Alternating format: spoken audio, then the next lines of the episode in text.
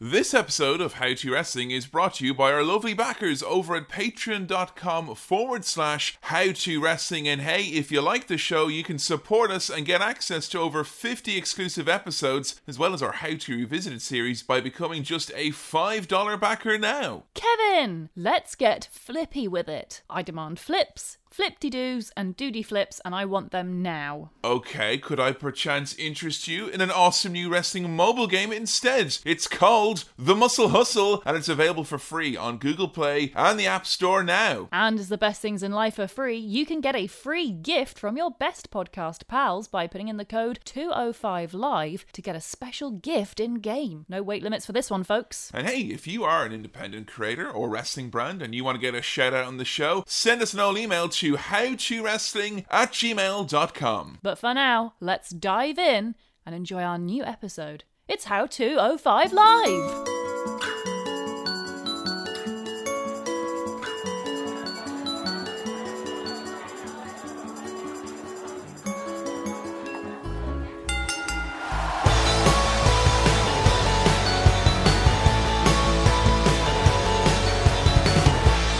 Greetings, friends, and welcome to another episode of How To Wrestling, the world's first podcast detailing how to wrestling, how to get into wrestling, how to understand wrestling, and goodness knows maybe even how to enjoy wrestling and stop all that talk and jive. This episode's about 205 Live. Wait. Hello everyone, once again, it's me, Cowboy Kevin Mahan, weighing in at a trim 204 here today, hopefully, so I can make the weight requirements. Joined as I am always in this guide through the world of wrestling by my better half, Joe Graham. Hello. How's things, Joe? Things are very well, thank you. Yeah, you like some hashtag flip-de-doos. I love flip-de-doos. I can't get enough. So this seems like it might be an episode right up your alley. I really think so. Full of hunks and flips. Oh man, hunks and flips, and not just the chocolate-coloured pretzels. And this is a massive episode, a huge undertaking, and Joe and I would be lying if we said that we are in any way experts or advocates of this brand of wrestling, so we've reached out transatlantically, intercontinentally, to come across one of the biggest proponents and one of the biggest fans and advocates of 205 Live, Down Under or Up Under. It's Pasta Salsa, aka Justine. Hello, welcome to How To Wrestling. Thank you. Thank you for allowing me to come into your beautiful home and be sick all over your furniture. Oh, it's very, very fine. So, Pasta Salsa, for those who don't know, who are you and what are you doing here? So, I'm currently on a little excursion around the UK, 6 weeks, and I guess the reason why I'm here is because we were friends on Twitter, because I like to do fan art of hunks. It's true. Flips. It's true. Who's your favourite hunk do you do fan art of? His name is Park, aka Neville. I don't know if you've heard of him. Yes. Yeah, very well. Big fans of Neville, aka Park. Absolutely top hunk. Former 205 Live champion. Former 205 Live alumni, actually. So it's interesting that he must take quite a long time to draw because of all of the details of his sculpted physique. It takes about an hour. So many of them as well. Like. What I liked about him is that he has such an angular face and such a cloud-like body. I like the contrast. Cloud-like. Now, interesting you say cloud-like. Do you mean because of all, like, each ab is like a lump of the cloud? Yeah, he's very bubbly. And also somehow incredibly defined and muscular. Yes. So I was going to ask you, Justine, because I know, like me, you are a, inverted commas, new fan to wrestling. When did you start watching and what got you into it? So I got into it through an ex-boyfriend. I have had two major boyfriends in my life and both of them liked wrestling and I hated that. I thought wrestling was the stupidest thing on earth. And we ended up playing a Royal Rumble match on a... I can't remember which one. I think it was Superstars or something. It was one of the WWE games where it was more of a like stylized version and you could create... The character creator was very, very good. So I made this tiny little man called Mermaid who had green skin and flashy scale gear. And we played the Royal Rumble match and I had decided then that I guess I liked the Royal Rumble. And then in 2014, we watched the Money in the Bank ladder match. And I decided that I liked Seth because he was cute. Yes, yes, yes, yes. This is the real reason. That's what I'm today. And Seth won, and I was very excited that my guy won, me being a wrestling fan of all 10 minutes. And then 6 months passed, and the Royal Rumble came around. So I was like, you know what? I guess I'm a fan of wrestling now. I like, you know, ladders, and I like rumbles. So I decided to watch it. The show started, and I was very disappointed that the entire show wasn't the Royal Rumble match, and that there was real wrestling that we had to get through prior to the Royal Rumble match. And out comes Seth versus Lesnar and Cena. Oh, that's such a great match! Oh, that was a good match. And it was the moment I can pinpoint the moment where I was like, you know what, wrestling might not actually be that bad, which was when Seth did an elbow drop from the turnbuckle all the way onto the announce table.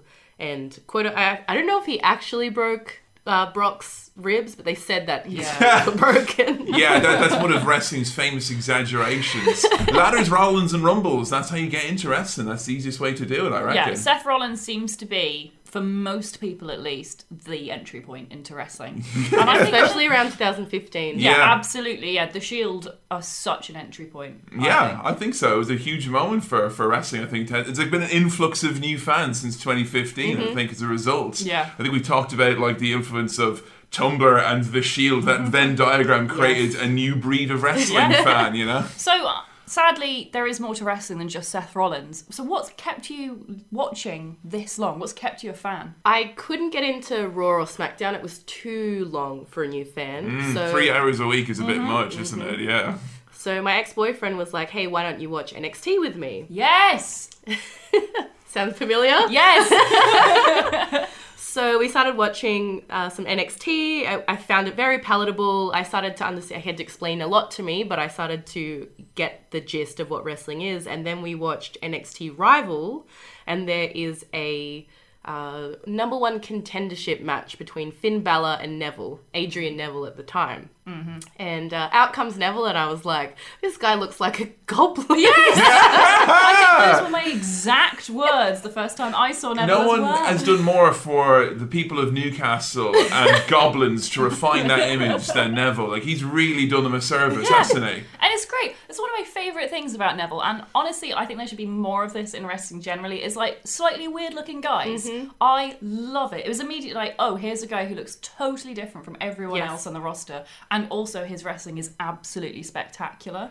So I know this is going to sound horrible, but so Neville comes down, you know, he's looking all ready to do his match, and then he gets in the ring, he used to do this little like two fingers in the air thing, and then he turns around and goes to the back ropes and does it again, and the way that he's arched his back really protruded his buttocks. And it was this moment when I realised all wrestlers have really great asses. That's true, that is a mostly universal truth. It's for bumping if you don't have that lower body. It is.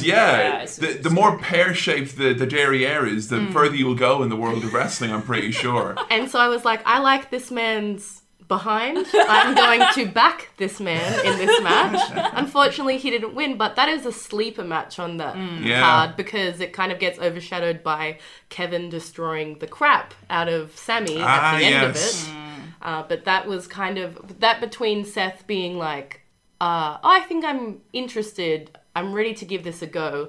But it was that number one contendership match between Balor and Neville where I decided, yes, I want to invest my time into this. So I'm assuming around that time as well, because that was a really interesting time where you had like NXT that was, you know, doing a lot more interesting stuff than the main show was. And that was around the time as well that the network was kicking into full gear and they wanted to have a lot of new content. So I'm pretty sure it was not long after that then we had the Cruiserweight Classic, which I think is the genesis of 205 Live, wasn't it? Yes, so the Cruiserweight Classic was in June of 2016. So I think I'd been a fan at this point for about 1.5 years. Were you excited when you heard there was going to be a Cruiserweight tournament? I think I was. I think at this point I discovered that I quite preferred the smaller flippy guys compared to the bigger... Closer to your OC, what was the name? Mermaid, who will now be entering our universe mode. It's the only way to do it. I have to say, I'm really disappointed that there hasn't actually been a merman wrestler. I agree. What is going on? My mind is racking my brain, like trying to think if there has been any sort of semi-aquatic wrestler. He's got to be sexy though, because you can't have like a freaky fish guy. Okay, well then that was the only thing I was going to suggest. Exactly. I'm sure if it ever had happened, then make it weird. There's been a lot of hideous fish monsters in wrestling at points, so unfortunately, no sexy ones. Sexy mermaids. Sexy mermaids. I think Tyler Breeze could do a kind of like he's actually a secret mermaid. Yes. Like if water hits him, he turns into a mermaid. That would be great. He hates water. Someone needs to do a splash with Tyler Breeze in the main role. That needs to happen. So, 205 Live, if you could give us a little bit of a potted history, because I think the tournament came and people got very excited and we had all these names. Yeah, like all these names who came from around the world. Like we had, like TJ Perkins. And Tajiri. Like Kota Ibushi. Old and new from all across the world. It was a really global effort. Oh, Zack Sabre Jr. was God, yeah, I forgot. Yeah. Well, his infamous Harry Potter is not the only wizard from England. Oh, yeah, there's Ron and Hermione too. But I was wondering, like, were you fiending for a Cruiserweight brand then when this Cruiserweight Classic was going down? Do you think it would happen? Well, I know I've kind of created my brand as like the 205 Live. Or someone called me the Cruiserweight Mum on Tumblr for a question, and I was like, I am taking that. So it wasn't self-proclaimed, I am proud to say, but I really enjoyed the Cruiserweight Classic. I was very excited for it, and I loved the storytelling in it. There was a great kind of back and forth between Daniel Bryan and Brian Kendrick's character. Yeah, the emotion was very, very, very, very real in that. I thought it was very well done. And then they announced 205, and just because I had enjoyed... At this point, this was even before Neville was on it. Neville was injured at this point when the Cruiserweight Classic happened. So I knew that if he had been healthy, he probably would have been part of it, which is why I wanted to support it, because I guess supporting Cruiserweights then in turn supports Neville in some way. He was spinning his wheels a little bit at the time. They weren't really sure what to do with Neville. It was sad. He actually came back for about 2 months, and it was just as a face, and it was terrible. No one was cheering for him. He sadly can't be a face. He is like just such a natural heel. It's when he went through that transformation of becoming like changing from Adrian Neville to Neville, where he came back Mighty and suddenly Mouse Neville. Yes. Absolutely. And he suddenly had like 40 million abs and like cheekbones chiseled by God himself. And just like, I've never seen such a transformation, such a glow up. Heel Neville yet, the king of the Cruiserweights. Yeah. It's nice to finally have a male wrestler who becomes sexier by becoming evil. It's such usually a female trope in wrestling. But it was just like the fact that because like, no offense to Neville, I loved him, but he was a bit crap on the mic in NXT. He was a bit boring. And then he did this whole rebrand thing and he comes back and it's just like, what the fuck is going... Wow. Who is this evil king of the North who suddenly like channeled through him? It's amazing. I used to kind of fan book a heel turn. I came up with about 5 different ways that they could have done a heel turn with Neville, and I never expected them to actually do it because, there's always a saying that if a guy's too flippy, there's no way anyone would boo them. Yeah, I remember, like, I used to watch TNA back, 2004, where they had the X Division, a lot of really flippy guys like Christopher Daniels and AJ Styles, and you'd have the announcers when AJ Styles was meant to be a bad guy, who'd still do the exact same moves, and then it's like, oh, look at AJ Styles. Oh! Springboard 450. It makes me sick.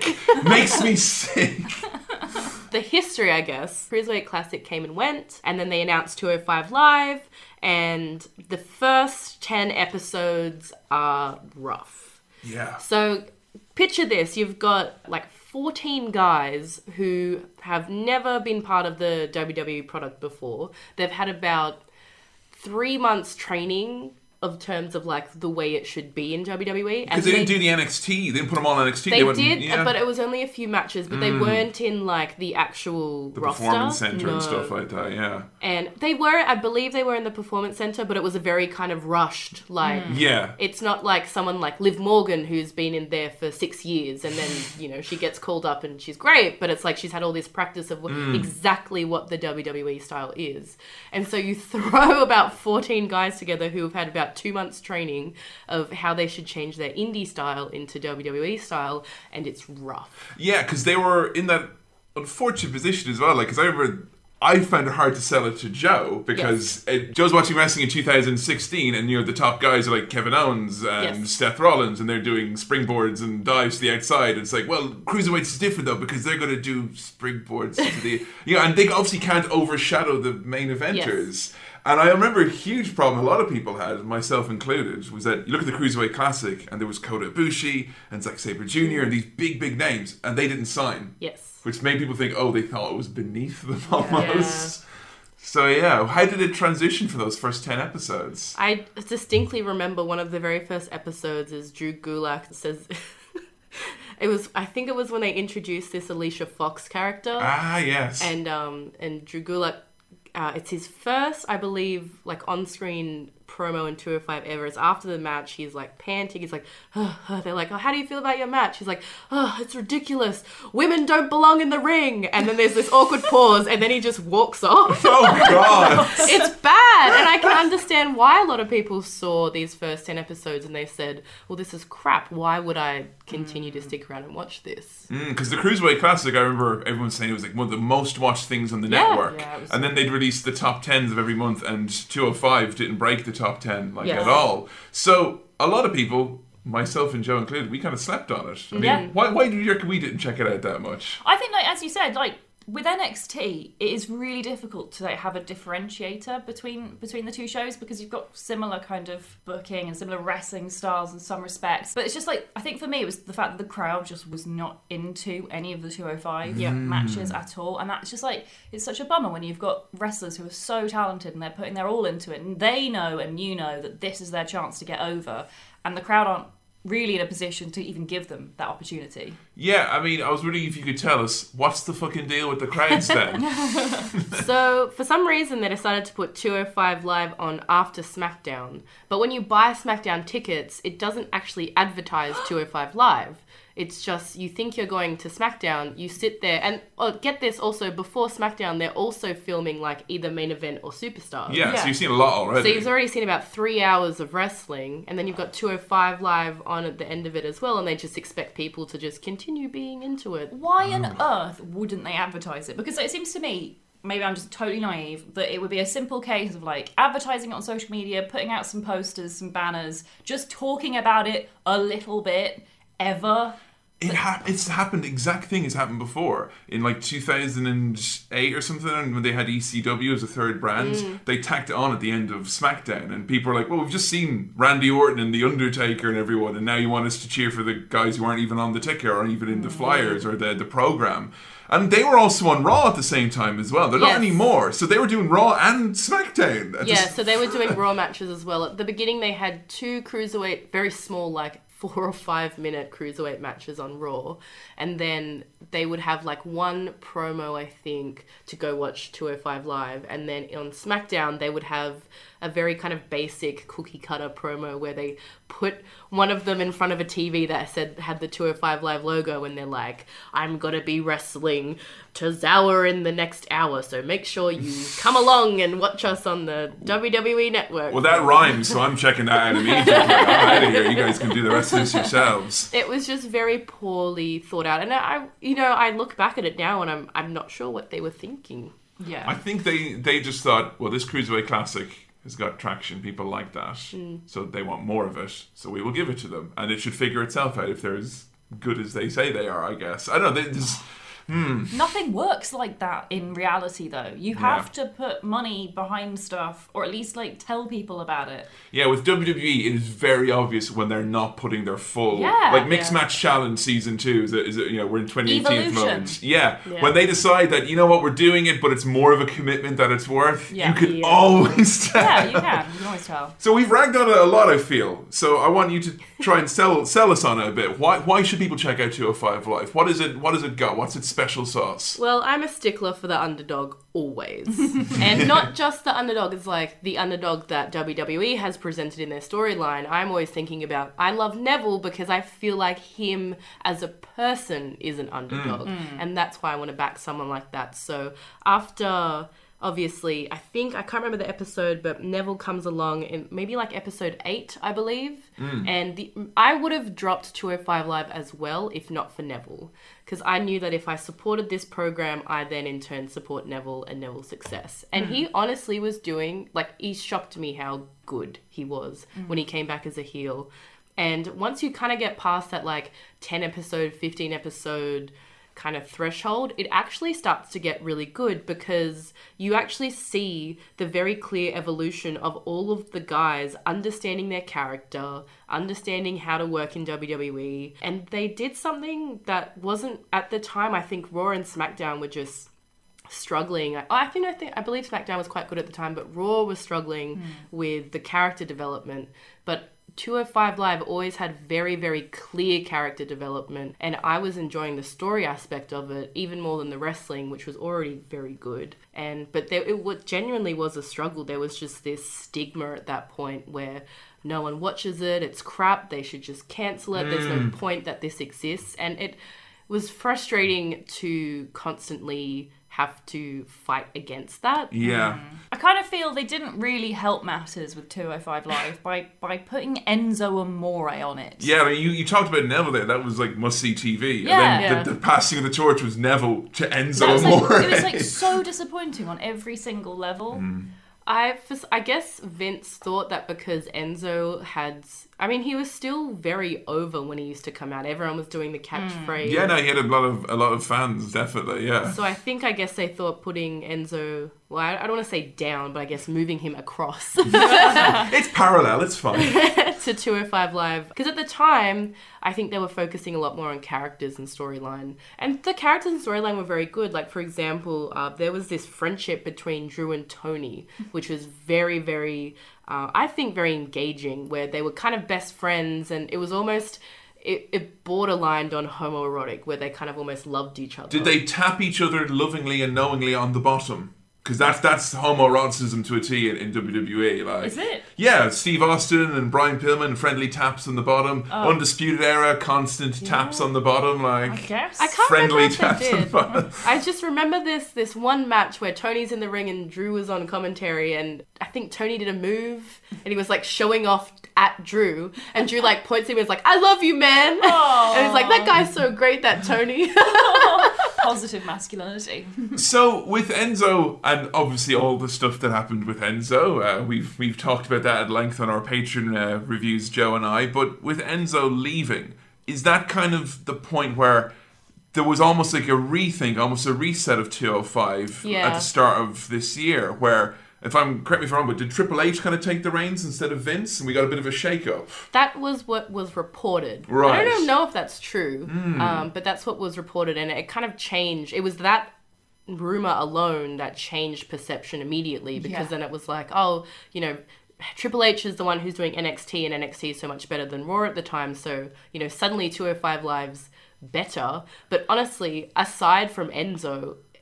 nothing changed. Right, because I remember everyone said, you got to check out this episode. And I watched it and I go, well, that's much better than 205. And I actually realised I don't think I'd ever watched a full episode before. So yeah, it's easy to say it's an improvement when you're nothing to compare to it. What's really interesting about Enzo is this is when Mustafa went from being this kind of like behind the scenes or the minor character to a front runner. He, during this Enzo period of time, and this is also when he started doing the...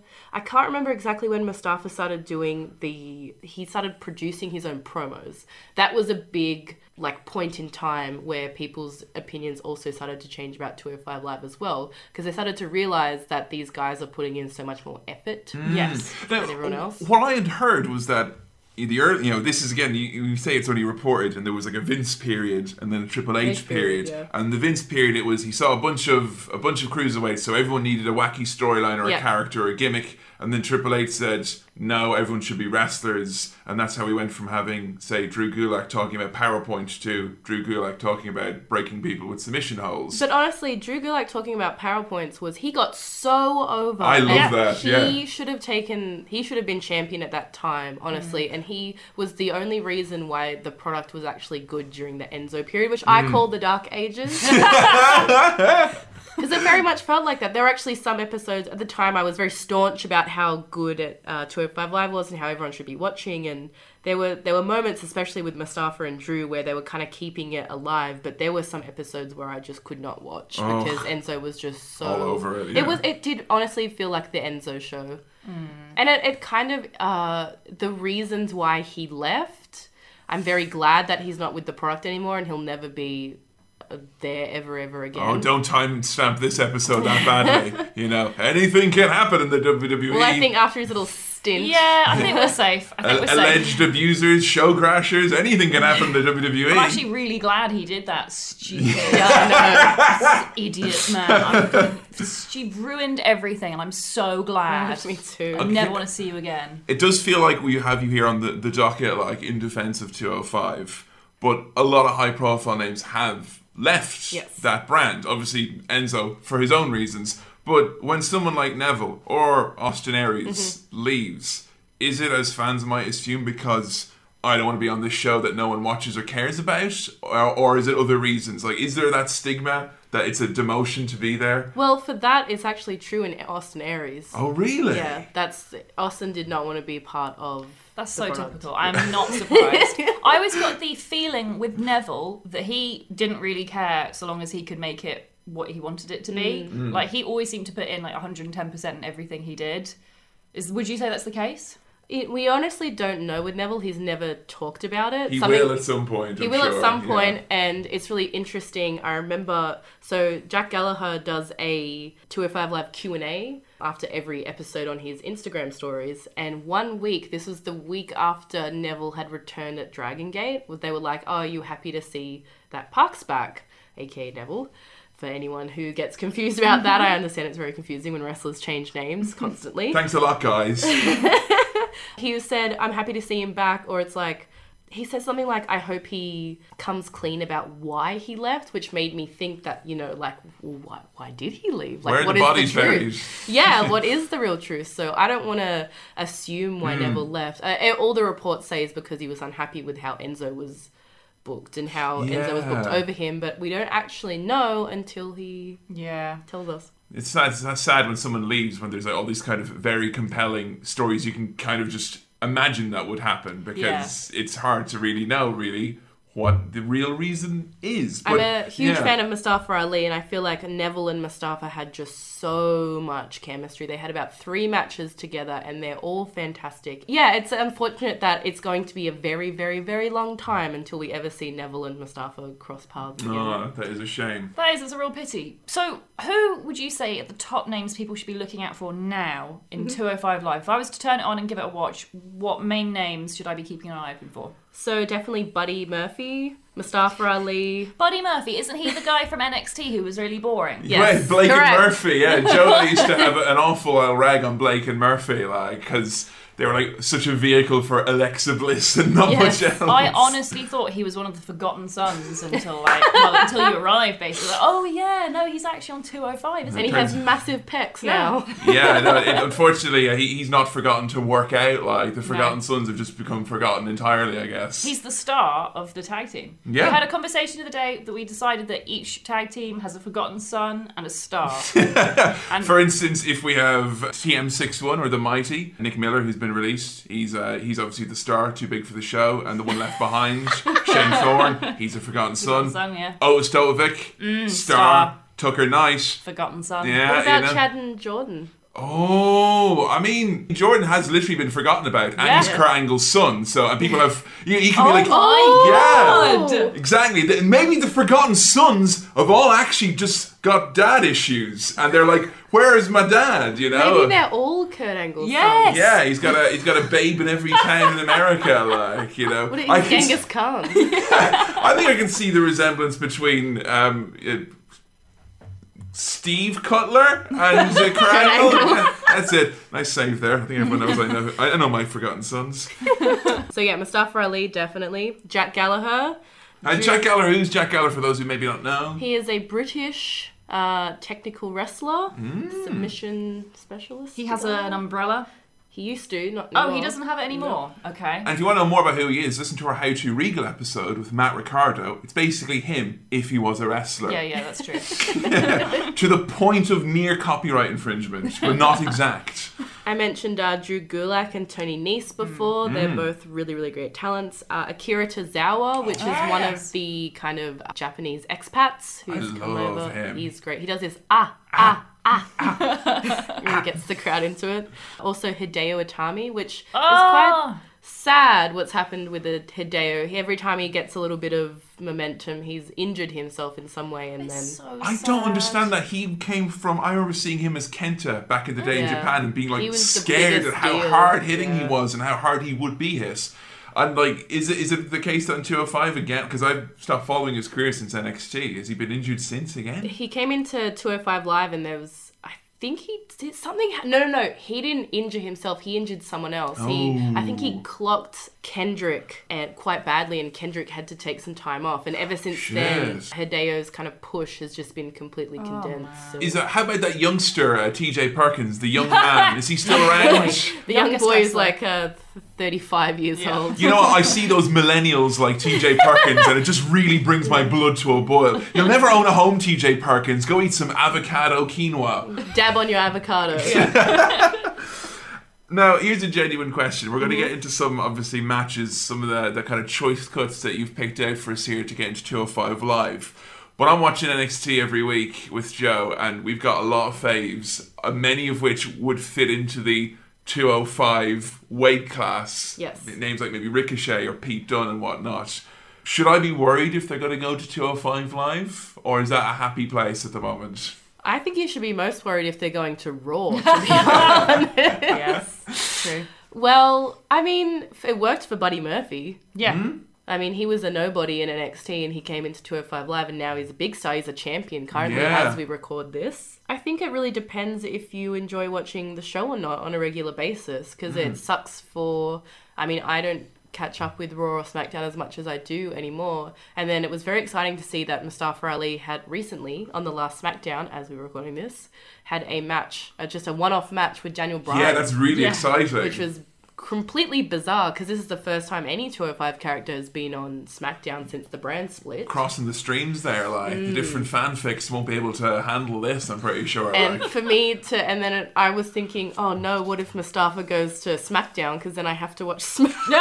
Oh no! You become well acquainted with Randy Orton. So really, oh, my favourite. It's not about being worried about any star being signed to 205 Live, it's about 205 Live stars being signed to any of the main shows. I think maybe. Must avoid at all costs. So the Lucha House Party, who I forgot to mention before, so that's Lince Dorado, Kalisto, and Gran Metalik, and now for some reason less on 205 Live and now are a main stable tag team. Yeah, they're Raw, yeah. And they have a every time they have a Lucha House Party feud, it always feels a bit racist. Yeah, piñatas are not a good look. We did an episode on Vince Russo a while ago, which had featured piñata on a pole matches. Yeah. So I think the further away from, unless the Lucha House Party are going to sit down and do a Let's Play of Viva Piñata, other than that, I think they should be kept far away from piñatas if at all possible, you know, unless we conjure up any more Russo memories. Shall we get into some matches? Let's do it. So we had a bit of a think with Justine about some matches that would maybe give fans an overview of some of the highlights of not just the recent, but maybe some of the stuff in the past as well, because there is some gold in them earlier episodes still.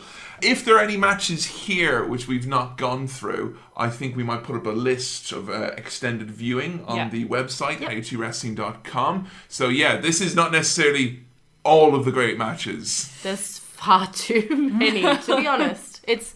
For the most part, any episode that you turn on will have a really kind of like 3-4 star match on it, especially the main event. These days, the main events, ever since the beginning of 2018, the main event is always a good time. Am I right in thinking that Drake Maverick, who is also the manager of the tag team, The Authors of Pain, is the general manager of 205 Live? Yes, and that was actually his first role. And then he took on the side job. So that's his side hustle, is managing the AOP. So correct. Weird. I'm trying to imagine if William Regal was suddenly in a tag team where he had to manage a team and then piss himself or something. Don't be making dream contests like William Regal and piss go together hand in hand. Yeah. You know that, Joe. Good point. I take it back. That would be awesome. I have to ask you this question because it would involve me watching a lot of 205 Live that I won't have time to do.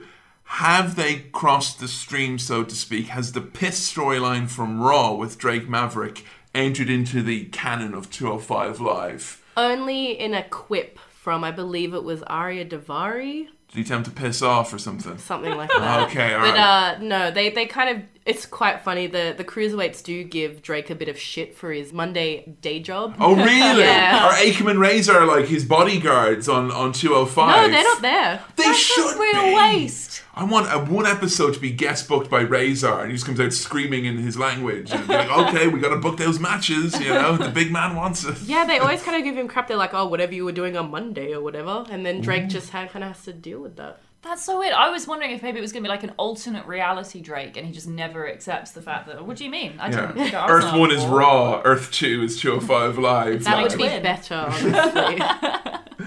So, we're looking at some 205 Live. Our first match comes from episode number 33. Cedric Alexander taking on Noam Dar. Now, Noam Dar is someone who's an indie darling here in the United Kingdom, made a name for himself in Progress. And Cedric Alexander, if I recall, he got his job from, you know, the Cruiserweight Classic. He performed so well, and his story was so touching. People literally chanted, sign him. Yeah. And then Triple H came out with a lawyer and was like, okay, we'll do it right now. How did this match come to be? Okay, so one of the very, very first storylines on 205 Live ever was this weird love triangle between Alicia Fox and Noam Dar and Cedric Alexander. And I think what they thought was if they bring in Alicia Fox, it would give people a reason to watch, because I guess she was a mainstream star and she was trying to prop up these kind of indie darlings that were coming in. So weird though, because she didn't wrestle or anything, did she? No. She's in the corner screaming. Because I remember at the time when we weren't watching 205, and Kevin, you asked me what would get me watching it. I was like, well, maybe if they moved across a big star that I'm a big fan of. I love Alicia Fox and I'm a big fan of hers, but her being on that show and then not wrestling isn't going to make me want to watch bizarre. It. And oh, there was just originally I think she was Cedric's girlfriend. Yeah. And they had very little chemistry together. And they were just faces together. It's two beautiful people. Who wants to fucking see that? You know, come on. And then Noam did this thing where when he said her name, it was like Alicia Fox. And then after, that kind of went a bit viral, I think, within the WWE community. Because many had never heard of Scotland before. Yes, correct. And I lived in Glasgow for a year. I was like, what's the fucking deal like? You know? I went to a conference once where there was an hour talk about urban foxes in Glasgow, and I was like, what's the big deal like? It's totally normal.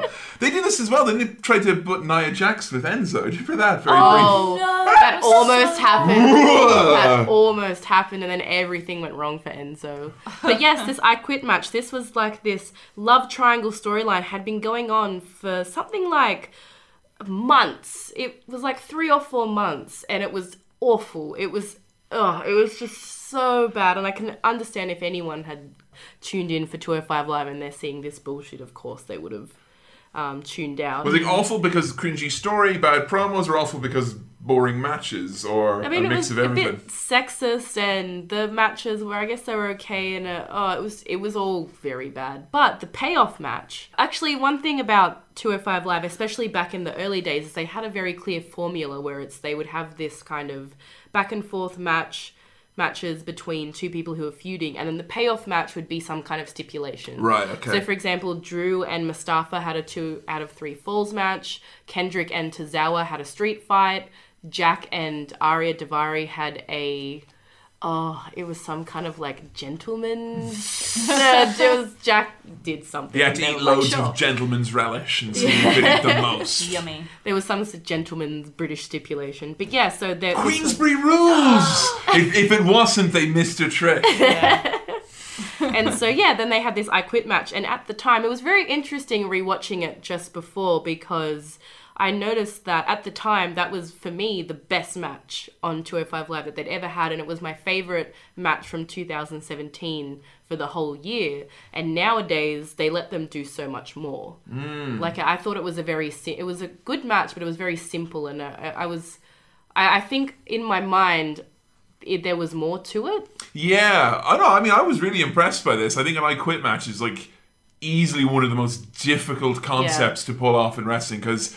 And they were up against it here with this crowd who really, when they're quiet and you're hearing some going, no, you know. The screams were echoing. echoing across the room, which is never a good sound. The crowd has always been the true heel of 205 Live. Yes. And that's my fantasy booking idea.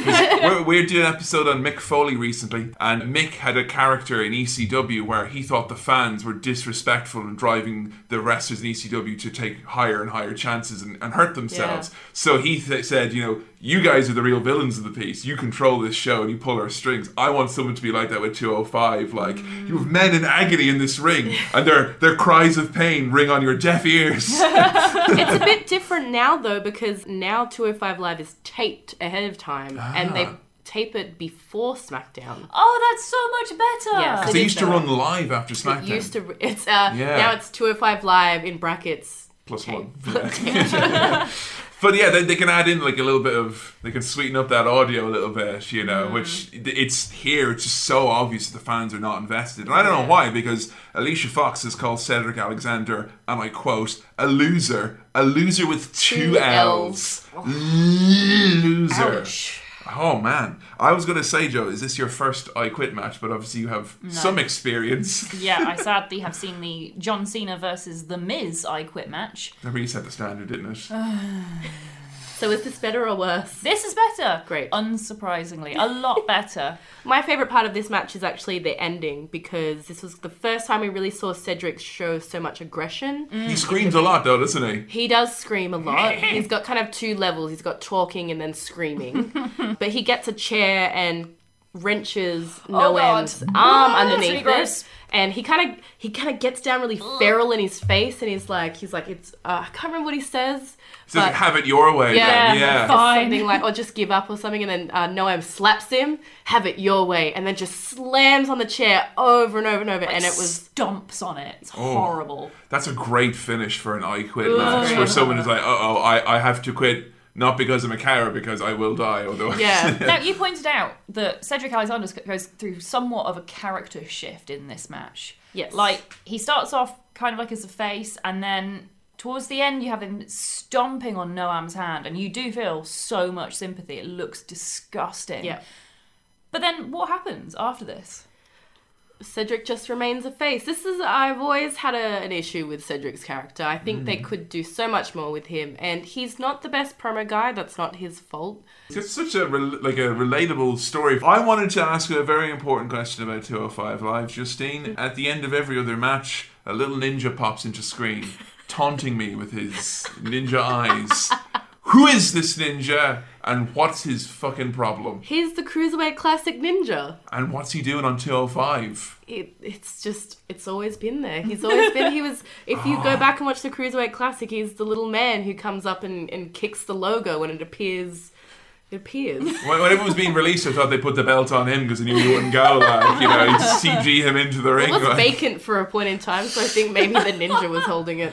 I hate the ninja. I'm gonna say it now. Don't like it. He's still in the because he comes in and does like this roundhouse kick and then kicks the 205 Live logo out. He thinks he's better than the brand. What a ninja! What has professional wrestling got to do with ninjas? Like at all? Nothing. It's because the cruiserweight's supposed to be small and fast and kicky. So I just think it seems racist. It's just like, you can only be fast and flippy and small if you're a ninja. A ninja's a very, you know, it's not a broad term, ninja. No. You know, we're talking, we've narrowed down a very specific part of, like, you know, it's like if you had a shogun there or something like that as well. Like, you know, that's hilarious. Yeah. I've never thought about that before, ever. I've never thought about the ninja. It's just, he's just always been there. Well, I want it to be en masse. I want to find out who it is. Like, who, you know, it's me, 205. Maybe it's Daniel Bryan the entire time. Oh man. Oh yeah. So I want to talk a little bit. I mean, Noam is made to quit by his arm being smashed into this chair over and over again, and I love that the crowd,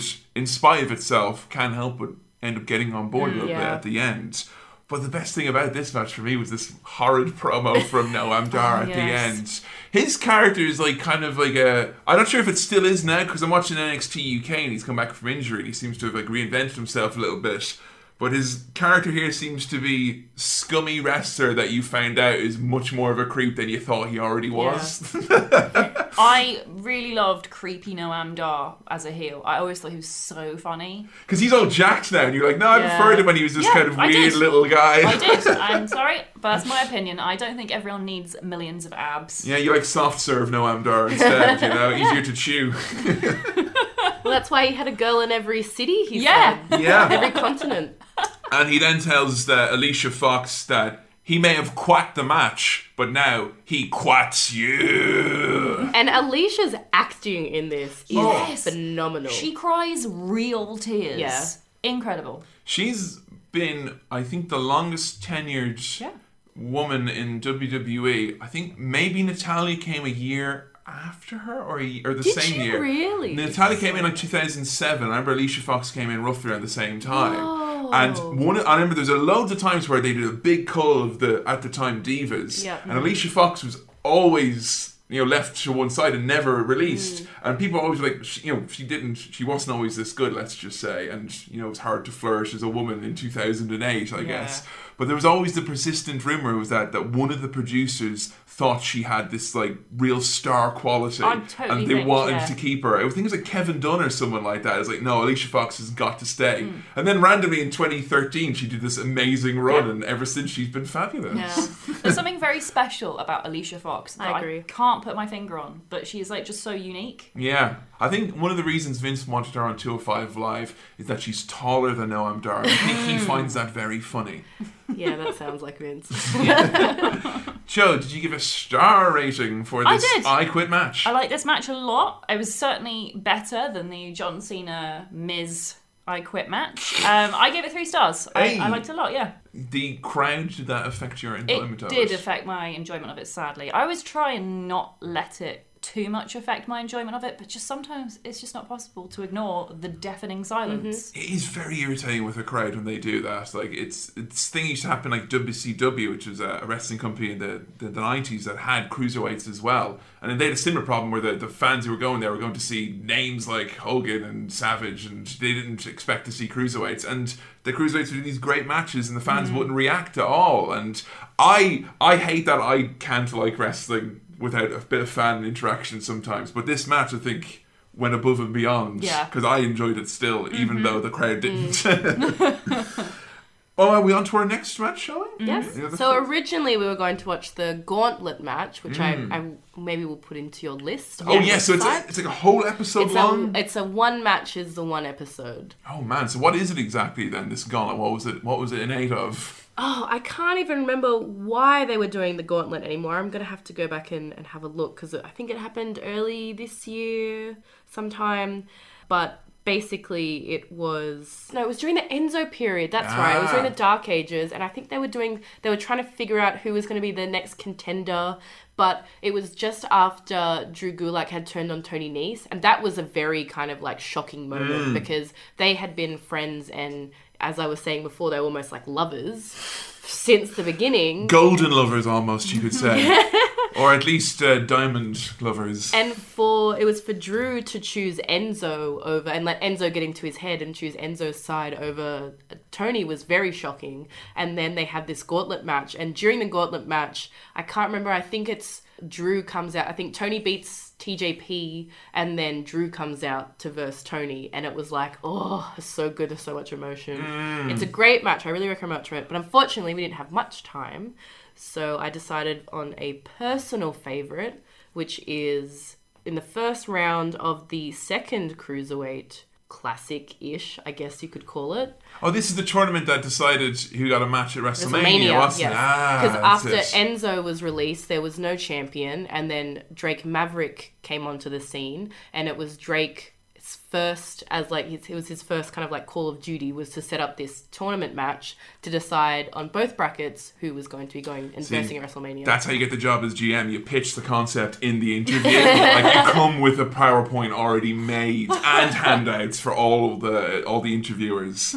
So this is from episode number 74, where Gentleman Jack Gallagher takes on Mustafa Ali. Now these are two guys who I'm a big, big fan of. Mm-hmm. Jack Gallagher, though, when I was mainly watching him, he was kind of like a cuddly gentleman, basically like a British version of my dad in his 20s. But he has had a bit of a character shift since then. What's the new character for Jack Gallagher? So back in the olden days, Mustafa and Jack were friends. They used to tag team together. They used to be in, they were in multi-man matches together, but they never kind of used to fight too much against each other. It was very clear that, you know, there was a respect between them. They're efficient to be shipped, aren't they? Like, that's what they're doing with that stuff. Come on now. I mean, I don't want to say anything, but I mean, you know, I could probably ship anyone. From I know you were game, Ali. And so Kendrick, for some reason, took issue with Jack and started calling him a clown. And there was weeks and weeks and weeks where Kendrick was almost kind of like stalking Jack. And then Ali actually confronts Kendrick and says, you know, this is not on. I'm going to fight you myself to prove to you that you're being an asshole, because that's how wrestling works. Yeah. Mm-hmm. And the week after, Jack, for some reason, is suddenly working with Kendrick and he's a bad guy. And he he became heel. He started dressing up in a nice suit and tie, and he actually turned heel against Cedric Alexander. He hit him with his he looked like he was about to hit Kendrick with the William the Third, which is his umbrella. Oh yeah, of course. And turns around and hits Cedric, and no one saw it coming. I thought you were gonna say no one reacted. That would have been typical. No, people actually reacted to it, but we were just shocked because it's like, why? And they never really explained why. That's just such a shame. Yeah, he did spend a period of time. I know that he was wrestling basically like he was in a in the tweed 3-piece suit, which is a great look for a wrestler. But unfortunately, this is the first match after he's told to, quote, sort himself out, which is such a thing a teacher would say to people in my school. Sort yourself out. That can mean anything from have a shave to wash, to clean yourself, to brush your teeth. He's wearing the most tragic outfit ever. The capri pants. As in, I apologise that we associated Matt Ricardo with this lack of style and fashion that's coming on display here. The fucking loose-fitting, large logo, velour. It's like velvet. It's velvet. Crushed velvet. No. Not good in this. It's not. Oh, velvet never looks good if it doesn't fit well. That's just the sad truth of the matter. It's kind of rattling around a bit in there, isn't it? Mm-hmm. I think we mentioned before that there was this thing between Vince and Triple H. And so, you know, Triple H, it's rumoured that Triple H has taken over the product. Suddenly people are interested in it again. Drake Maverick comes along as the new general manager. People are interested in that. And it was, you know, Drake's fault that these velvet pants happened. Of course. That's the, you know, it's one man who thinks he's stylish looking at a clearly more stylish man and incorrectly using his authority to make that man less stylish. Because the whole thing was, oh, we're going to be focusing on the wrestling now, not the characters. Oh, that's total bogus. That is I hate that so much. Wrestling is about the characters. You can have both. Yeah, what is wrestling without characters? Nothing. It's just boring fighting that's fake. I'm sorry, but that's just how I feel. There was a period of time after WrestleMania that I got a bit scared that they were going to get rid of the characters. It'd be a really dry show, It was a bit dry,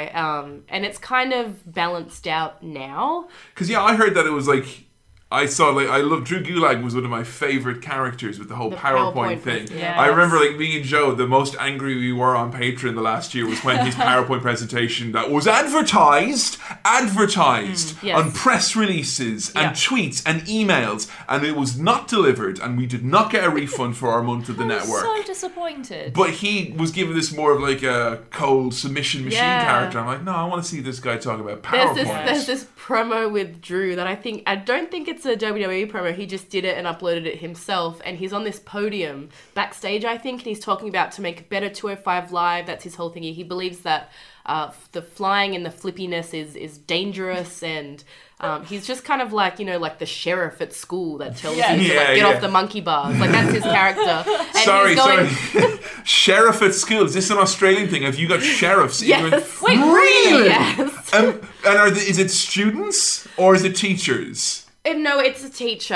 But all right, because if you told a kid you're the fucking sheriff, power right to the head. Yeah. No, and that's what happened. We had this one teacher who he did teach like history or something, and then I think he was going to be made redundant, but they made him like the sheriff instead. And he used to go around and tell the girls to like do up their top buttons or like unroll their skirts and wear your blazer before you leave school grounds. Wow, truly the last outlaw, like, you know. Fucking hell. Sheriff is far too cooler title to give to any teacher. Yeah, sorry. No. Not appropriate at all. Unless you're teaching Wild West studies, and then maybe So this promo, and Drew is talking about 205 Live, and then it just pans across to this empty room except for Tony, who's got one of those, you know, like elastic bands and doing reps on it, and then he just looks up and he goes, where are the cookies you promised? Oh. So this is a really like, this is a match I think that epitomizes a lot of 205 Live, where if you want it and you're invested in it, there are all these layers and all these like parts of the story, because as you mentioned, there's a large history between these two, which unfortunately the commentators don't necessarily pick up on. They don't. You know, they have these like quite a slow start to this, and I think the crowd are confused by it. They have this big emotional standoff, and there's a mild "we want wrestling" chant. The reason why the commentators don't know is because the writers of 205 Live have changed hands so often that these kind of previous relationships of the characters get forgotten about, or that it hasn't been written out properly. And also, Vic Joseph was a newer commentator at the time. Originally, the commentators on 205 Live was like Byron Saxton, Mauro Ranallo, and someone else before Mauro was kicked off. So yeah, so there's a lot of kind of discrepancies with the original storylines and the commentators that they don't pick up on. And this was also the first singles match between Mustafa Ali and Jack Gallagher ever, which the crowd thought was appropriate to chant Power Ranger and Rusev Day during. Yes. Yeah, that's really sad. He's obviously a Saiyan, like, I mean, literally right. Just Saiyan. If you're going to be disrespectful, at least be it right. Yeah. Don't disrespect two fandoms at once, okay? Why Rusev Day? Because they just seen SmackDown. That was like the CM Punk chant of the day. Right. Yeah, the defiant Rusev Day chant. Rusev Day, well, we've already seen him. Come on, like, we don't want to come back out again, like... So the match is mostly focused on Jack Gallagher working the arm of Ali. Ali is the penultimate underdog. He is always getting the shit knocked out of him. And then you get the flurry from him late on in the match always. It's really great to see how many different ways Jack can get the armbar in. There's this one where like it looks like Mustafa's going to reverse something and he gets him in the armbar. Then he also does crossbody later on in the match. He gets him in the armbar again. There's one where he kicks out and he has his arm up, and then Jack has grabbed the arm that he's just kicked out of and then goes for the arm bar again. I think Jack Gallagher is a really... you know what? I feel like he kind of... when he cares about a match, he really puts his all into it. Yeah, absolutely. I know, he's definitely one of those guys that I think could potentially have a run on the main roster, I think, as opposed to just being on... or as opposed to being on 205. I think his... there's a certain uniqueness about, like, you know, I say this in the United Kingdom, but the fact that he is a very British gentleman, I think that has got a mass appeal with an American audience, as a heel as well, particularly. And he looks so like he's from the United Kingdom as well. Like, he's so pale, and it's fantastic in this as well, because he's covered in scrapes, and you can see all of them. Oh, he's battered. Yeah, he's a roadmap at the end of this match. It's a really horrible moment where Mustafa Ali goes to do like this crazy corkscrew flip, and he just completely whiffs it. And you can tell he's really pissed off because he slaps them out, like he's really annoyed. But I don't know, it kind of fell into his lap nicely because his whole arm was being worked over. So until it was pointed out to me that it was a mistake, I thought, oh, very good there, Mustafa. There's that moment where Mustafa's looks like he's going to probably do a crossbody or something, and then Jack does his... It was at the time his finish, that running drop kick into the corner, and kicks Mustafa out of the ring, and he goes all the way from the apron all the way to the barricade and hits his arm against. It was a long way. That was so scary because I'm pretty sure I remember like Lita, there was someone who had took that bump by accident once, and they got like a broken neck from it. Like they were fucked up for real as a result. There are many times where I've thought Mustafa has broken his neck, and he seems to be alright. Is it a brand that has a lot of injury problems? Because I know that, you know, people often make the kind of the stereotype of the flippy, high-octane wrestlers, and then therefore they always get injured. Yeah, no, there hasn't really been an injury issue other than that time that Hideo kind of clocked Kendrick. And I think Noam, he got injured for a bit as well. Did, but they're kind of the only two. Oh, no, Cedric was injured for a bit as well, early on. Yeah. Mustafa's arm has worked so much, his mouth starts bleeding. It's always a good look. And Ali just like it's great because it's like a 12-minute match, and 10 of it is Ali being killed, and then the last like 90 seconds is just this crazy flurry. And I love like Vic Joseph, like, you know, really working there to make him know to Joe that he is a real person. Who? Vic Joseph. Who's the commentator? He's like Michael Cole but younger and sexier. Don't remember him. I know you're a coal miner, Joe. I know you're big into the big MC. I'm just saying, Vic Joseph. He's the man for the future. BJ. You know? BJ. You want to get Vic Joseph? Who? It's really strange. It's like one of those things that it's like one of those elements at the end of the periodic table that it can only exist for a few seconds before it's like it disappears. I can literally look at him and forget him immediately. I can be looking directly at his face and still not know who he is or why he's there. What, you'd rather listen to Big Match Nigel McGuinness instead? No, but at least I remember who Nigel McGuinness is. And why do you remember why Nigel McGuinness is? Because he's got this very annoying, boring voice, hasn't he? Talks on and on like this. Someday, on this podcast, where I introduce Joanna to different wrestlers and concepts in wrestling, we will do an episode on Nigel McGuinness. And that's all I'm going to say about that. But he actually is the commentator on 205 Live. I know, yeah. He's and maybe his skills as a commentator might be left some to be somewhat desired, but all I'm saying is he was a wrestler as well. And he can do magic tricks as well. Yeah. Magic tricks? Yeah, he's a card enthusiast. Maybe he should stick to them then. He's probably doing them all the time and just can't see it on commentary as well. Ali hits his absurdly impossible finisher. This did not happen. It is unreal. The 054, which is a reverse 450. It's the damnedest thing I've ever seen. It's insane. Yeah, that was actually a crowdsource. He put up on Twitter, what should I call this move? And someone replied 054 and he was like, yep, that's the name. That's brilliant. That's so cool. It's like a really difficult move from Tony Hawk's that you have to really know your button combo. He said he closes his eyes every time he does it. Jeez, I hope not. Fucking hell.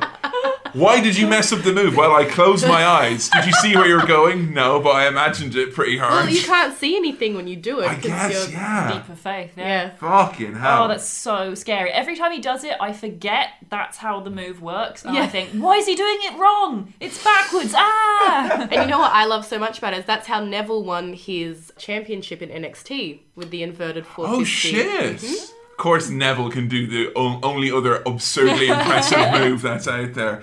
So yeah, I think this is a really, really clever thing what they did here in this match. It's almost like they knew that the crowd weren't going to give him anything, and they had all this time to fill, so they're like, you know what, let's just work his arm the whole thing, and then we will get 90 seconds of a WrestleMania reaction, which is what they do, because you've got Vic Joseph standing up going, come on, Ali! Vic Joseph, he's a VJ. Yeah, sorry? He was standing up, don't you remember? He was going, come on, Ali! Come on, Ali! And he was Vic Joseph. He's a very handsome man. Michael Cole. No, Vic Joseph. I'm sorry, I'm just hearing Michael Cole. Vic Joseph, he looks like he would be a secondary antagonist in an early season of Mad Men. Sorry, how is that different to Michael Cole? Are you sure it's not Michael Cole? Michael Cole has a soul patch thing going on sometimes, so that couldn't be Mad Men. That's it. Yeah. So the crowd pop's huge, the very, very skillful way to bore the crowd almost into then being, yes, shit's happening. I really enjoyed this one. Yeah, I loved this match. I gave it 4 stars out of 5. I absolutely loved it. It's so nice as well to see the crowd finally getting into it, because I think I'd have been so sad otherwise if this match had ended. And I think a lot of 205 fans would probably be disappointed that this was one of the matches that I made you watch, because I feel like something like a Buddy Murphy versus Mustafa Ali has more punch, but I really wanted to show you of like this is kind of like the middle era of 205 Live, which is, you know, the crowd was a little more into it and the wrestling had improved. But it still wasn't like... There's a point afterwards where suddenly all of the matches, they just... There was so much intensity. Yeah, there's something about this. There's like an analogy I could draw with this period of 205 from the stuff we've watched, where it's almost like the women's division just before we had the influx of NXT talent, when you had AJ Lee and Caitlyn. Yeah. It might have been just before you guys were watching a whole lot, but they were put into a little box, so to speak, but you could tell that they... were making a story that was bigger than the writers had given them. Yeah, no, that's exactly right. And they're actually kind of... And I love when you can see the wrestlers who care enough that are like, right, you've not given us the time, but we're going to make it work in this match. And there's so many little subtleties in this match. It's probably where Jack Gallagher does his handstand in the corner. He does a little cheeky wave, and then later on, Ali does that back. And if you are a fan who's followed their whole friendship, that means a lot, What I really love about the match is it kind of starts off with Jack doesn't really take Mustafa seriously, and it looks like Mustafa doesn't want to fight him. He seems very kind of back offish for a little bit, and then Jack kind of gets under his skin, and there's this moment where they're in the corner and Jack's like, they're trying to fight out of the corner, and Jack does something that upsets Ali, and Ali shoves Jack away, and then Jack he grabs his side of his face and just like really kind of lacklusterly just like shoves him back to the ropes, and you can just see the heartbreak on Mustafa's face, that he's being treated like just like under Jack's boot, that the respect has gone. Yeah. This was such a great story for this match, and it's also one of those matches which is kind of like blink and you miss it. Like you cannot look away at any point or you will miss like an incredible move that you cannot believe has been done so perfectly. You know, I think WWE could hire you, Justine, to kind of go and do like, you know, like George Lucas did the Redux of the old Star Wars movies, because like obviously when this match first went out, we kind of wanted there to be more of a crowd reaction, a couple of dewbacks in the background, some CG and that, and maybe we could just enhance these so it has the proper reactions that it deserves, you know. Coming soon on Blu-ray and HD DVD. Next match is a pretty big one from Uber Duper Showdown, which I attended all the way in Australia. I mean, if you didn't attend that, you would have probably got a lot of flack, like, you know. Yeah, I know. Well, actually, funny story about Super Showdown. I was so angry when they announced it, because I was like, how dare they come to Australia, think they're going to put on a show in the MCG. That's ridiculous. No one's going. 70,000 seats, is it? I was like, there's not, I mean, for me who works with promotions here, and I know how hard it is, it can be to sell tickets sometimes. Where the heck are we going to find 70,000 people in Australia who like wrestling? I thought it was madness. See, this is WWE's very careful. You don't know the Australia strategy. The Australia strategy is never go. Because I did a show recently, which was the WWA, and it was in 2002, and Bret Hart was a part of it, and he's like, I've never been to Australia before. I'm like, what? You were like in WWE for 20 fucking years, it felt like. They never went.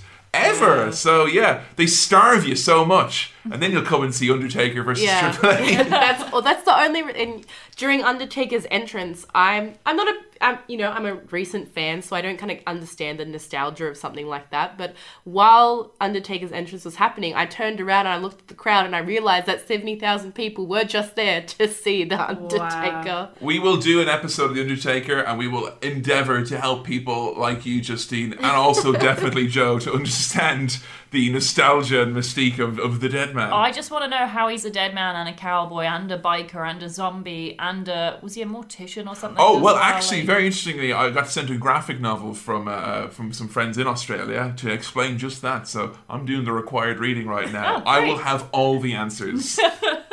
So, from Uber Duper Showdown in Australia, it's Buddy Murphy versus Cedric Alexander for the Cruiserweight Championship. Buddy Murphy is... probably ripped to shit. super ripped. I can't unimagine him, you know, being in Blake and Murphy, but this entrance, this match, his reaction, his look, he has reinvented himself. Yeah, he really has. Those pecs are ridiculous. Now, can I have a little? They're like two big dinner plates. Just I just rest my head on them, just like fall asleep on the massive pecs. You think it's the nipple that's big? It's actually the areola that's big. That's how Buddy gets you. He sucks you in with the areola. Now, I've got a little fun question for you guys about Buddy Murphy. Mm-hmm. Did you guys ever watch any of the videos that got leaked from the Performance Center when they had all, you know, they do their promo classes? It's basically like a little bit of improv. Is this when there was the chair and it was the black background? Yeah, and everyone has to sit down. They do a scene, and you get to see a lot of early, like, kind of character work there. They did really interesting things, like it was Paige and Sasha and Bayley did the Shield, and it's like you can tell like Regal and Dusty are just pitching these things for them to do. Did you ever see Buddy Murphy's one? No, I haven't. Oh, it's really tragic. Buddy Murphy comes out and he's like, good day, mate. I'm Buddy Murphy. I've got a boomerang and a hat with corks on it. And then he takes it up and goes, or maybe I'm not a stereotype. Maybe I'm Buddy Murphy. Maybe I'm the kind of guy you don't know what I'm going to do. And everyone's like, oh man, this is great. Maybe I'm the kind of guy who'll go out there and destroy my opponent. Maybe I'll go home and kill my wife and children. Oh my God! And then you hear everyone go, oh no, but... Does he actually? He does. He pretty much says, I will do the Chris Benoit thing and in a promo. And then it's like, all right, buddy, back to the PC to get more PC. It's a bit of a tragic choice. I mean, he was in the heat of improv, you know? That it happens, doesn't it? Was Alexa there when this happened? And she's still... I hope not, like... She's sense into her. God, she's still engaged to him. I hope she was busy with her miniature pig at the time and not seeing what was going on with that. Like. Goodness gracious. I think you can still find it, but only on those weird Russian mirror YouTube sites. Mm, it is still out there. Buddy Murphy's got heel trousers, hasn't he? Oh, I hate them. Yeah. I refuse to stand Buddy Murphy until he chops those ugly pieces of fabric off. You're being worked, guys. There's nothing that pisses me off in wrestling more than excess fabric. I don't like it. It's unnecessary. And within the world of kayfabe, it makes no sense because you would just grab onto it. You would use it to your advantage. Very true. It's the same with Becky Lynch's little cape that she had in NXT. It pissed me off then and it pisses me off now. So if I'm to give you, we're not going to dream book, but we could be dream seamstresses or dreamstresses here at the moment. Who else would you taper in wrestling? Is there anyone? I don't know. I'm trying to think of anyone else that needs it. I generally think that wrestling is a skin-tight industry. Oh, there's the thing I know we disagree on, and I'd love you to weigh in, Justine. Boots that have loads of tassels and shit on them, like Ultimate Warrior or Shane Douglas or Tyler Breeze. Yeah, I think they're silly. I'm a fan. No. Why are they silly? Because it's the same thing. It's excess fabric. It makes no sense. You could tie something together with it. Would you ever have an MMA fighter with tassels on his boots? Well, Tyler Breeze is not an MMA fighter. He's just fashionista. He's too pretty for MMA. They don't deserve him, quite frankly. It doesn't bother me with people like Tyler Breeze. I think if the character is right, then I allow it at least, even if it's not my thing. I felt like, this is weird, right? Because I know you're 205 Live's mum and all that, so I don't really feel like I could be proud of these guys, but so I at least could pitch that Joe and I could be the fun aunt and uncle of 205 Live, who come around once a month with a fun gift, like but I felt very proud of them to get this electric atmosphere that they so richly deserve. Yes. Mm-hmm. It was like WrestleMania times 100. Yeah. Except there was no Ronda Rousey promo in the middle. It was the first cruiserweight match that was on the main card of a pay-per-view for well over a year. Because Neville and Austin Aries at WrestleMania 33... That was on the pre-show as well. That was also on the pre-show. Because the crowd was empty, I remember. They hadn't even gotten in yet. I think it must have been like April 2017 was the last time. I remember they did a thing on one of the Survivor Series where Kendrick defended against Callisto. Oh, yeah. And it was like whoever won, the division would move to SmackDown or Raw. Oh, yeah, I do remember that. And I remember like being really excited thinking, because Daniel Bryan and Kendrick, they're going to do a thing where, oh, no. Oh, yeah. And they didn't. They just kept it on Raw. Like, get your 4 minutes on our 3-hour show, guys. It's disappointing. Cedric Alexander, I just want to quickly say, is wearing some very nice entrance gear to come out. It's very shiny, very reflective. They poured him into that, didn't they? Yeah, I like any entrance gear with panelling or gold or skin-tight, like liquid latex. Not enough liquid latex in wrestling, is there? I mean, I understand why. It's impractical. But still, I appreciate the look. I like Michael Cole very passionately putting over Buddy Murphy as being a big deal. Buddy Murphy, this guy, he bungees, he rock climbs, he swims with whales, he knows what it's like to live on the edge. Swimming with a whale is like something they would do if you had like a nervous breakdown. Like, it's just, calm down, have a holiday, swim with whales, like living life on the edge. Do you hear what this whale is saying, man? It's fucking crazy, man. He's crazy. I wish that was his character. I was saying before, I hate that Buddy Murphy's entire character is angry and Australian. I wish he was a whale swimmer. He also rock climbs. There's a lot of character there. He could abseil, There's a lot of options. There is a kind of a certain style that they're going for here, which is definitely unique and different from a lot of the cruiserweight stuff you would have seen back in the earlier days. Yes. Where it's much more close quarters almost. Yeah. CQC, as they would call it in Metal Gear, where they're doing these like very short slams and like, they don't run against the ropes, he'll run and do a little pivot and a spin around. Yeah. Joe, you often talk about the crossover with dance and wrestling. Mm-hmm. Would you be casting Buddy Murphy and Cedric in a production of Cats? Oh, absolutely. Yeah, Buddy Murphy, I think he could play Rum Tum Tugger. Oh. Yeah, it means nothing to you, does it? Maybe Rum Tum Tugger is the type of cat who'll go home and murder his kittens. Three times I've tried to get Kevin to watch Cats, and every time he got bored halfway through. Pathetic. It's funny, I thought, like, no, it's twice. It's like, no, there could have been a third. Don't dispute this, you'll have to watch it a third time. Someday I'm going to show you the end of Cats and you'll finally understand the story. I'll understand. Oh, listen, did you hear that? Did you hear that? You will understand the story. Because everyone who's watched Cats to the end has understood what's going on. If you pay attention, yes. Okay. So is Cedric Alexander a jellical cat then, is he? Or what's some shit? Cedric Alexander. He would definitely be a jellical cat. I'm trying to think of some other cats' names that I know. So I think all cats are jellical cats, but that's just me, you know. There's a crazy Michinoku driver off the tippity top by Cedric Alexander. Like, this is the type of stuff if I saw my friends playing with their toys like that, I would be like, come on, do it right. Stop that. Like. You can't do a Michinoku driver off the top rope. No, because if Taka Michinoku wouldn't do it, no one should do it. It's disrespectful. And you can see the entire canvas just dips. Yes. Shakes.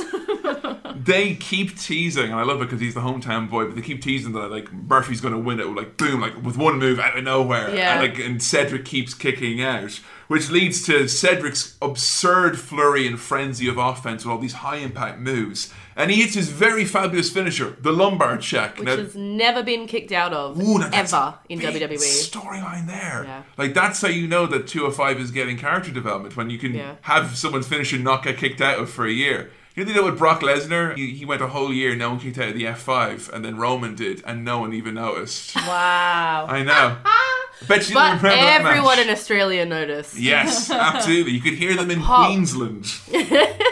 That's in Australia, right? Correct, and it is quite far away from Melbourne. Well done. That's what very good geography there. So I thought I may have accidentally named somewhere from the Haitian New Zealish. You guys hate each other, right? Australia and New Zealand. Well, you're two countries that are quite similar with a shared history. I know that Kiwis hate being called Australians, but I think the Kiwis are quite nice people, to be fair. Well, we hate being called English in Ireland, so maybe Ireland and New Zealand. Well, We've got a lot more in common. You've got enough internal conflict with Sydney versus Melbourne, I think. You don't even need to bring other countries in. The most hilarious thing is that Melbournians hate Sydney-siders, and everyone from Sydney loves Melbourne. Aww. Sydney-side sounds like some sort of, like, poison or something like that. Or egg. Or egg. I want a Sydney-side egg. Oh, nice Sydney-side brunch. Yeah, it sounds good. With smashed avocado. Oh no, we've revealed ourselves as millennials. The crazy finish from Buddy Murphy, which I wrote down here, was the crazy spinny cradle DDT. Now, I didn't know the name, so I gave him a few. There was the Didgeridoo, and then the Doomerang. The Doomerang. I didn't realise that most of them are related to Doom. But he's got an even better name than that, hasn't he? It's called Murphy's Law. Ooh. Such a good name. God, they've got good names on 205 Live, haven't they? It's fantastic. So Buddy Murphy wins a frantic, incredible match. And everyone's on their feet. Yeah. Definitely the best match on that show, I heard. Yeah. What was it like to be there live and experience that? I mean, that's the first time they think an Australian competitor has won a belt in I know. Yet alone in a hometown. Ever. Fucking hell. So originally I was supposed to be sitting in the nosebleeds. And I had that, because I was, as I said, I was furious that this was happening. So my protest was that I was going to buy the cheapest tickets and get so pissed drunk that I was not going to remember the show. Turn your back on Triple H. Yeah. So I actually know Xavier Woods. Xavier was like, oh, do you have tickets? I'm like, oh, I bought tickets. He's like, I'll get you better tickets. And he was like, if I get you better tickets, will you ditch your friends? I'm like, hell yeah, I will. You didn't sell out. You bought into the evolution of pasta sauce. Correct. That's what happened there. And not only were the tickets great tickets, I was on the arena floor in like the third section back. So I was probably around 50 meters away from the ring. Oh, wow. That's amazing. And there was points, because the MCG is gigantic. It's a legit stadium. It's where we hold the AFL Grand Finals and the cricket. I could hear 4 different chants happening around me. Wow. Because everyone's so far away that, one section will start some kind of chant. But because it all kind of like, the acoustics, it all kind of like curves down. I could hear different chants just like around me. Well, like, let's go Sydney, Sydney sucks. No one in there was going, let's go Sydney. And all the young fans all cheer for Sydney. They think it's a great, vibrant city. But the older, traditional fans, more of Melbourne style, they like. Joe, what do you think of this one? I loved this match again. It was so, so good. And great to see the crowd loving every second of it. This is what every 205 match should be responded with, I think, this kind of energy. Hot. And I realized that I got very emotional the next day, because when I was really kind of reflecting back on my time during the show, I realized that, one, this is probably the hottest a crowd will ever be for a 205 Live match. Yeah. I was grateful that I got to see the lumbar check get kicked out of, because that's such a big moment, and finishes like that very rarely get kicked out of. That's why your 205 is definitely its own little, like, kind of hothouse environment where it's doing its own thing, because that never happens in wrestling anymore. And also, Cedric had been holding the title since WrestleMania, so the fact that I got to be there for a title change, for me to be someone who very much loves this show, and it's such a kind of pinnacle moment of the end of one era and the start of a new one, I was very grateful that I got to be there for this match. Joe, what was your star rating for this one? I gave it 4 stars out of 5 again. I really liked it.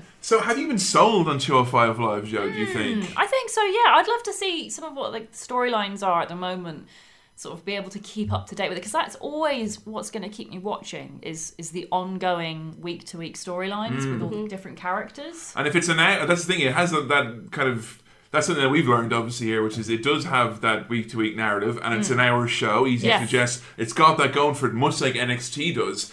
And something that definitely my eyes were opened a lot, particularly with this match here and seeing a lot of Buddy Murphy stuff recently, is that if you are like myself who thinks, oh, it's just what they're doing on the main roster but with different guys, because like, you know, Seth does this style or Kevin Owens does this style, it's not. They have evolved the style. The stuff that Buddy Murphy was doing in this match with Cedric, it is very different. It has changed very much for the better, and they have made it unique. And it's been a long road, but they're definitely getting there. I was going to ask you, Justine, if you want for a better 205 Live, what were the things that you want to see happen? Do you want to see tag belts? Is it more shows? Do you want to see pay-per-views? How can 205 Live maybe get to the next level? I would love to see a trios tournament. Oh, yeah. Yeah, because I think there's a lot of kind of like, you know, 3-way kind of matchups that they could do. I don't think I'd want to see a belt. I think because the roster isn't big enough for more belts, but I would like to see more kind of like one-off little tournaments that they could do within the show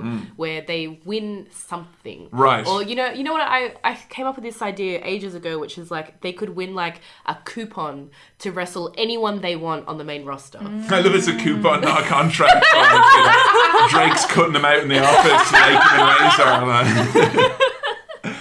So Justine, people obviously hopefully listening to this will want to give 205 Live a proper chance. If they enjoyed hearing you on this episode, where can they find you and what are you doing right now? So you can find me pretty much everywhere online at Pasta Saucer. I'm mainly on Twitter and Instagram. Instagram is where I post my fan art, so if you're interested in seeing slicked up oily wrestlers drawn in a very feminine style. You've got some fans on the roster, I believe, have you, of that art? I've been trying to collect all the 205 boys on my Instagram. I have quite a few of them following me there. Gotta catch them all. Exactly. A friend of mine wanted to draw me with pokeballs with catching. So accurate. And also I work for a indie wrestling promotion in Melbourne called Underworld Wrestling, so you can find us everywhere on social media at UW Fight Club or at underworldwrestling.com. We are on PivotShare and Amazon. So if you have an Amazon Prime subscription, you can watch us for free in all English-speaking countries, Spanish-speaking countries, and French-speaking countries. Wow, dear, serious good spread of countries there. Justine, thank you so much for coming and making the case for 205 Live. I hope people give it another go if they dropped it or if they have never heard about it before. I will. I think there's definitely, it's more the latter than the former. I think a lot of people just slept on it entirely. Yeah. And I think it's a show that definitely could be a bit of a palate cleanser, because I know the main show can be quite a slog. And intimidating. And very intimidating. An easy hour. I mean, I would definitely say, I've said this about NXT, this would be a great entryway if you want to get into wrestling, surely. I agree. Yeah, well, Justine, thank you so much for coming on. You. And folks, make sure you check out Justine and all of her social as mentioned. But now it's time to get into what you think about 205 Live and get into some of your tweets and your Facebook posts. And we're back. Big shout out once again to Justine, aka Pasta Salsa, for her insight her expertise and much needed passion on the subject of 205 Live, and I hope, like us, you've decided to give it another chance and hear her out, because it is a great brand and very, very easily and often overlooked in this very big, busy world of wrestling that we have today. Joe, we got some tweets, I believe, from some of the folks over tweeting us at HowToWrestling. Well, what was the hashtag that they were using then in the end? You're going to make me say it again. I am. You said it with such aplomb earlier. You said it with such passion. I thought maybe we could get one more. What is the hashtag officially on this one? HowTo05Live. So just so you know, everyone, I am 2-0 so far in the current 12-month period of votes. I am undefeated, even though I probably will be defeated in other votes in the future. I'm sorry, Joe. How 2,205 Live was simply too confusing for the masses. Fine, fair enough. You stand by your guns, I'm sure. I do.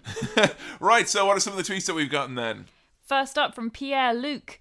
I enjoy every championship match I saw on pay-per-view, but I'm jealous of the people who have enough time to catch up with another wrestling TV show.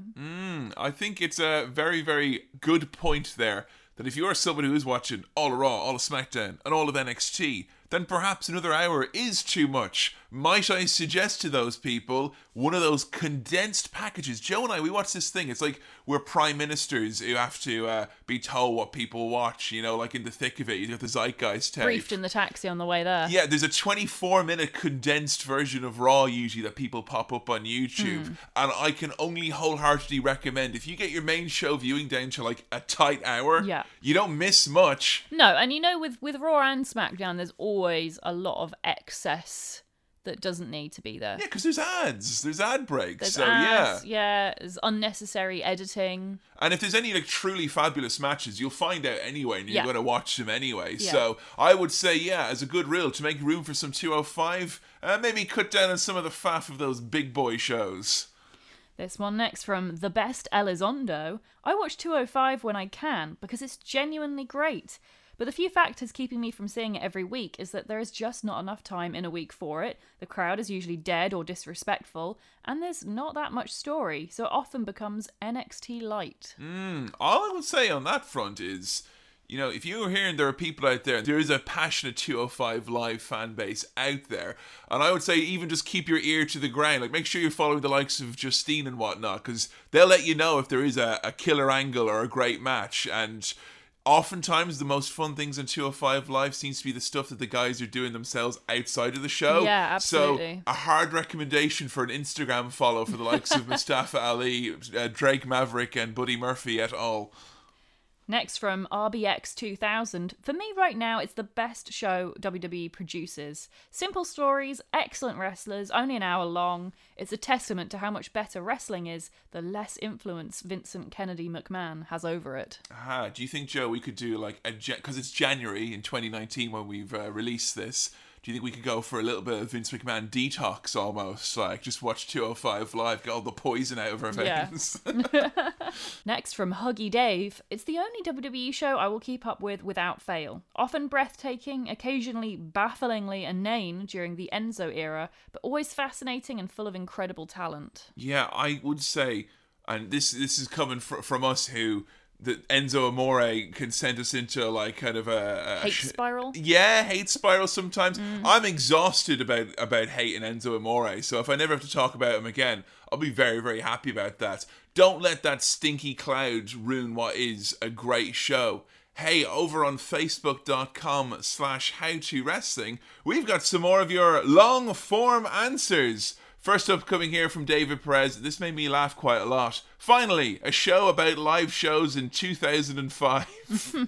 Quincy Rich here as well saying, hands down, it has to be Drew Gulak. He plays his character perfectly. Cedric Alexander is close too. Now, this is an interesting one, Joe, because, you know, Mick Foley was a great entryway point, you said, when you're getting into wrestling. Yeah. I think Drew Gulak, if you can find some of the compilations of his funniest moments. He did all the PowerPoint presentation stuff, didn't he? Yeah. Which, to this day, is one of my favourite things that's ever happened in or outside of wrestling. It's so fucking great. It's so great. PowerPoint. PowerPoint. I'm PowerPointing as I say that. I'm just saying it's a matter of time now until we have a wrestler whose gimmick is that they're really good at Excel. Conrad Lean here saying, allow me to start presenting my 156 slide PowerPoint on why 205 Live is excellent. 1. No jumps off the top rope. 2. All chants are banned. 3.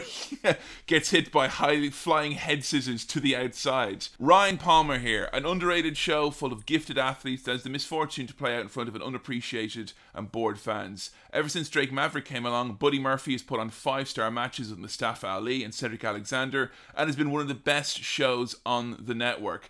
Here's the thing, I don't think this show is ever going to get out of that rut and ever get out of that spot of being in front of the dead crowd unless people start to support it. You know, so if you are someone out there who likes it, you're going to have to make a bit of noise about it because it's only going to be able to get any sort of an upward trajectory if it gets its own... you know, its own shows that taped in front of the crowds have come to see them. I know they had a live event series that came out, but it was just around the time Enzo got kicked out. I don't know, I'd like to see them maybe do some stuff with NXT, like, instead of just always being with the main roster. I think that crowd might appreciate them a little bit more. Yeah, absolutely. Yeah, the SmackDown crowd, after they've watched a very long live show, it's not the best for the 205 Live roster. And the one thing I will say about it, though, and this seems like I am trying to make lemonade here, and I am, but lemonade is delicious, and it can be good for you, because citric acid is, I'm sure, is healthy. It's sour, it's got to be good, right? I don't know where you read that. But if that crowd ever does wake up, and it did in a few of those matches that we watched, occasionally, when they wake up, it is special because you know they've had to do something to really fucking, you know, they've already seen big match Randy Orton. Like, you really have to impress them to get them out of their chairs again, and they often do. You know, they work their asses off on that show. Joe, we've got a very exciting new episode coming up. Do you want to tell the fans who we're going to be delving into in our next episodes? Oh my God, I am so excited about this. If partly because it's someone who I've seen a bit of and I absolutely loved. Secondly, the artwork is so beautiful. It's my favourite artwork we've had the whole time we've been doing this show. Ooh. And I've been so desperate to upload it and be so proud of it and show everyone. And I've been having to not do that because I don't want to do it until we announced it as an episode. It's How to Tajiri. Oh my God, I am so excited for this. I love Tajiri. I'm so happy I get to watch like a bunch of his matches now. Do I get to see young Tajiri? You're going to get to see young Tajiri. Who looks exactly the same. Except he looks like he could have moonlighted in the Beatles at the same time as well. Tajiri, the Japanese buzzsaw, someone who captivated me as a youngster, and obviously talking here about 205 Live, Joe got to see a bit of Tajiri in the Cruiserweight Classic.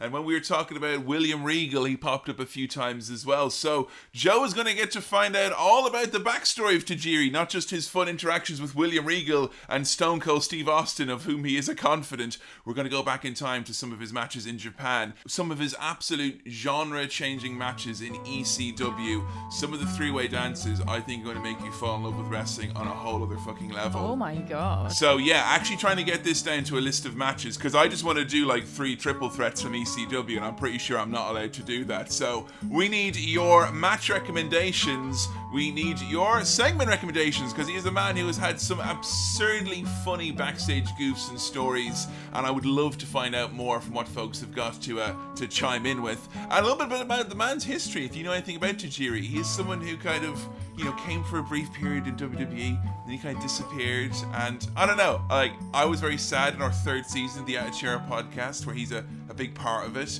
not, you know, leaving that behind now, so I'm kind of want this to be my big Tajiri hug to tide me over for the next year.